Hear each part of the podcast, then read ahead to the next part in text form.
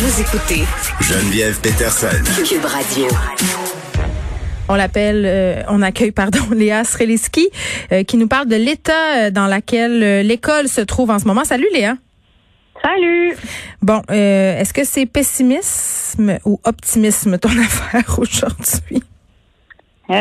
c'est un petit peu des deux, je te dirais. Je sais pas toi comment tu le vis, Ada. Est-ce que tu as tous tes enfants au même endroit, toi? Non, trois enfants, trois écoles différentes. Et la semaine dernière, les trois ont eu un rhume, donc les trois ont raté de l'école. Et c'était seulement euh, la deuxième semaine de septembre. Je me demande si on va se rendre à Noël. Très honnêtement, là, c'est ce qui m'inquiète le plus, je crois, de cette deuxième vague-là, que c'est qu'on va faire avec nos enfants. Oui, ben tu sais, je pense qu'on est plusieurs à avoir fait les réunions parents euh, profs là, en groupe, pas individuellement, mais pour prendre un peu le pouls de tout ça, mm-hmm. ce qu'on fait de toute façon chaque année. Euh, par courriel, par courriel, puis euh, par Zoom, c'est tellement plus efficace. Moi, j'adore ça, les réunions de parents Zoom. Oui, exact. Ben ça, c'est un des bouts euh, de la pandémie, tu sais, qui quand même on, est résilient puis on progresse dans certaines affaires. Ça a appuyé sur euh, certains changements qui devaient être faits depuis longtemps. Là. Moi, je suis d'accord avec toi. Le, on a gagné en efficacité au niveau de au niveau des communications, je dirais, parce que euh, tout se fait de manière virtuelle. Maintenant, moi, j'ai accès au courriel de toutes les éducatrices du service de garde. Tu sais, il y a quelque chose qui s'est on fonctionnait de manière un peu analogique, un peu virtuelle. Jusqu'à maintenant, on est la génération agenda papier, machin. Nous, fait que c'est sûr que nos enfants, notre réflexe, c'est ça. Là, je te dirais qu'il y a eu un progrès euh, chez nous aussi. Là, on est dans le virtuel plus. Ça, ça, ça s'est amélioré. Euh, fait qu'on a fait la réunion par Zoom. Et c'est sûr que je te dirais que ce qui me, ce qui m'angoisse, c'est que j'ai l'impression que les profs vont devoir en mener large et les profs en menaient déjà large. Donc, euh, moi ici, je ferai un appel aux parents. Il y avait beaucoup de gens qui, évidemment, posaient des questions à la prof sur la COVID, sur qu'est-ce qu'on fait, sur et ce sont des questions qui sont complètement légitimes. Mais les profs, euh, c'est la première fois aussi qu'ils sont profs en pandémie. Puis euh, ils sont dans l'inconnu un peu comme nous, tu sais, fait qu'ils ils peuvent pas tout faire non plus. C'est sérieux, euh, c'est stressant pour eux, j'ai l'impression. Donc euh, peut-être flacon un peu les profs parce que j'ai pas l'impression qu'on est. C'est ça. Euh, tu sais, je suis tellement d'accord avec ce que tu dis par rapport au fait que les profs aussi en ce moment, euh, eux probablement une fort euh, grande proportion d'entre eux sont parents eux-mêmes là. Donc vivent aussi l'école, la rentrée, la pandémie comme parents, mais comme prof aussi, comme figure d'autorité. Donc et comme aussi garder du savoir. Tu sais, moi j'ai l'impression là que les professeurs en ce moment doivent être en mesure de répondre à absolument toutes mes questions, suivre tous les points de presse, c'est savoir minute par minute ce qu'il en est de la question de la santé publique puis de la COVID des écoles, alors que c'est pas le cas. Ils sont occupés en ce moment vraiment dans le pratico-pratique à essayer de voir comment tout ça peut se goupiller, pardon, au jour le jour euh, dans les classes. Puis j'ai pas l'impression que les parents, et je m'inclus là-dedans, là, on est si indulgents. C'est vrai qu'on devrait se slacker un tour pour faire, hey, euh, pour vrai, eux autres aussi, là, en ce moment, euh, ils sont un peu dépassés. Puis on le sent. On le sent qu'ils sont dépassés déjà. Moi, c'est ça qui me fait craindre pour la. Tu sais, euh, tu le dis là, les profs c'était déjà difficile avant la pandémie. On est en pénurie de profs. ça a juste augmenté parce qu'il y en a plein qui ont été poussés à la retraite, et qui se sont fait un peu euh, euh, montrer la porte malgré eux parce que étant à risque ou pour plein de raisons. Là, on se retrouve avec un système éducatif avec encore plus de trous qu'avant et qu'il faut, entre guillemets, que ce système-là fournisse encore plus qu'avant. Ben c'est ça, le système chauffait déjà. Fait que là, c'est sûr que comme le système de santé, euh, ben c'est les deux endroits où ça chauffe. Là. Puis euh, comme on disait, ben il y a une résilience mine de rien. Puis il y a des énormément de profs, je le vois là. Il y a, beaucoup beaucoup de profs qui aiment vraiment leur travail. Là, puis tu le vois qu'ils sont contents de retourner en classe. Ils sont contents d'être là en présentiel, ce fameux, ce fameux mot. Ça, c'est le nouveau mot. oui, c'est ça. C'est le, c'est le nouveau mot. Mais ils sont contents d'être avec les enfants. Tu sais, euh, je pense que, mine de rien, de pouvoir retravailler, on le sait pour tous ceux qui ont dû arrêter de travailler pendant pendant le confinement. Tu sais, quand tu retrouves un, tu retrouves un peu de normalité, ça fait vraiment du bien. Fait que je pense que somme toute, tu sais, ça, ça, ça se passe quand même assez bien. Et moi, j'ai l'impression que mes enfants aussi sont très contents de retrouver leur normalité. Euh, pour, combien de temps? Pour combien de temps? Pour combien de temps? C'est sûr, ça, ça, on le sait pas, mais au moins on en a un petit bout. sais. Puis je voyais hier euh, pendant la réunion, il y a une des mamans dans la classe qui est médecin, puis c'était elle qui nous renseignait sur Mhm. euh, c'est quoi les consignes de la santé publique en ce moment en termes de, par exemple, si ton petit a des symptômes, est-ce que est-ce que tu le gardes à la maison, mais t'envoies les frères et sœurs. Puis moi, à la réunion de sixième année la semaine dernière, j'ai posé cette question-là, la prof le savait pas. Elle disait on reçoit des consignes de trois institutions différentes. Puis au final, c'est la direction qui va trancher. Puis là, cette semaine, ce que la maman médecin semblait dire, c'était, là, je le dis pour tout le monde, là, la santé publique dit que si ton enfant a des symptômes, mais ses frères et sœurs sont asymptomatiques, les frères et sœurs peuvent aller à l'école. Oui, ben oui. J'avais posé la même question à une personne qui travaille à la santé publique parce que ça me semblait illogique, mais c'est effectivement le cas. Oui, s'ils n'ont pas de symptômes, ils peuvent aller à l'école. Si cela dit, ton enfant qui avait des symptômes reçoit un test positif, là, évidemment, la santé publique prend tout ça en charge.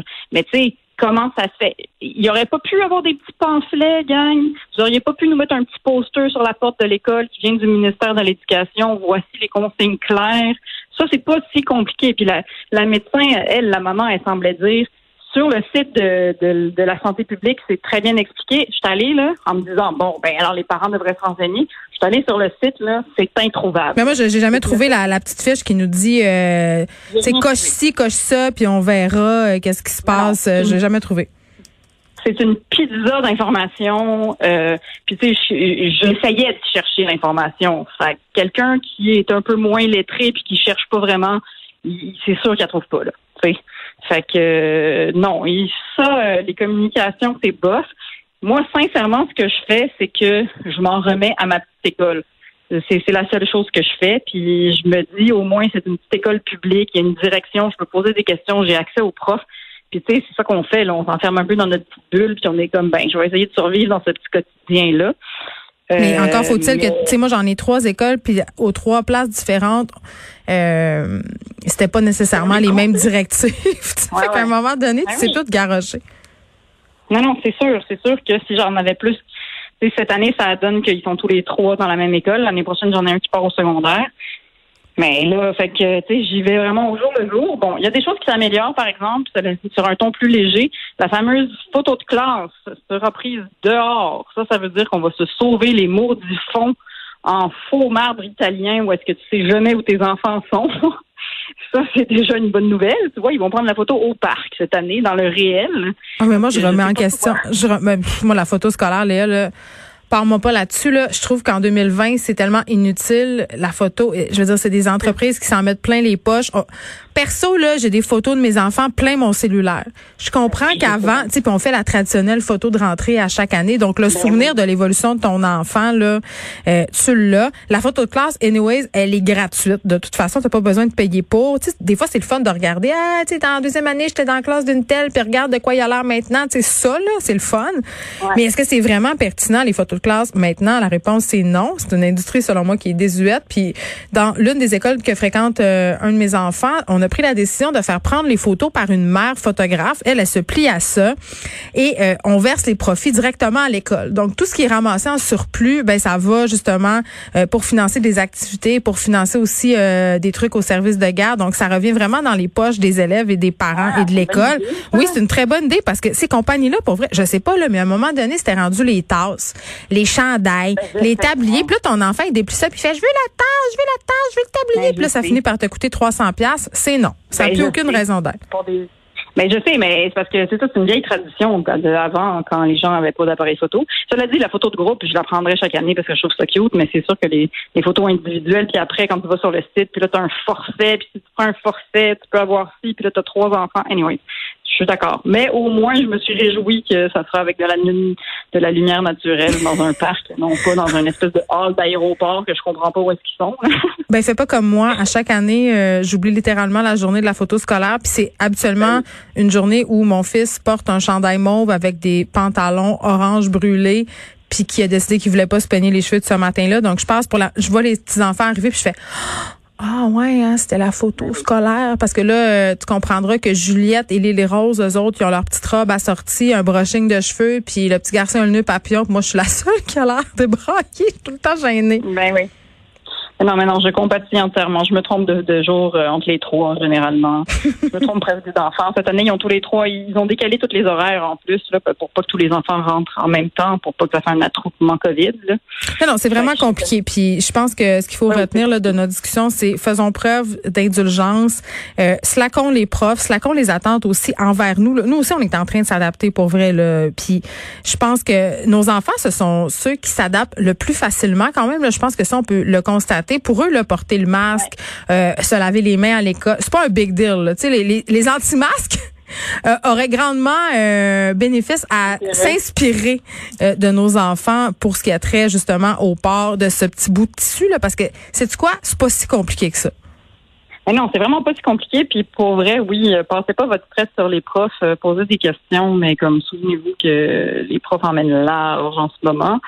Et hier, je le voyais que, tu sais, je trouvais qu'il y avait beaucoup de monde qui parlait de la COVID puis qui posait des questions de comme, oui, mais là, le test, est-ce que ça fait mal pour les enfants? Finalement, j'étais comme, hey, c'est pas le docteur Arruda, là, c'est la prof de quatrième année. On peut-tu, s'il vous plaît? mais en même temps, les gens se tournent vers les personnes ressources euh, puis ils se disent qu'elles devraient avoir les réponses puis je peux les comprendre. Puis pour ce que, ce que a trait au test, Léa, je pense que c'est pas nécessairement le fun. Moi, j'ai une amie qui l'a passé cette semaine. Son fils était terrorisé puis elle l'a passé avant lui pour dire regarde, maman le passe, euh, euh, voici, ça fait pas si mal que ça, pas dû retenir une petite larme de coin. Euh, tellement c'est pas ah grave. Léa Srelinsky, merci beaucoup, on se reparle la semaine prochaine. Merci à toi. À bientôt, bye.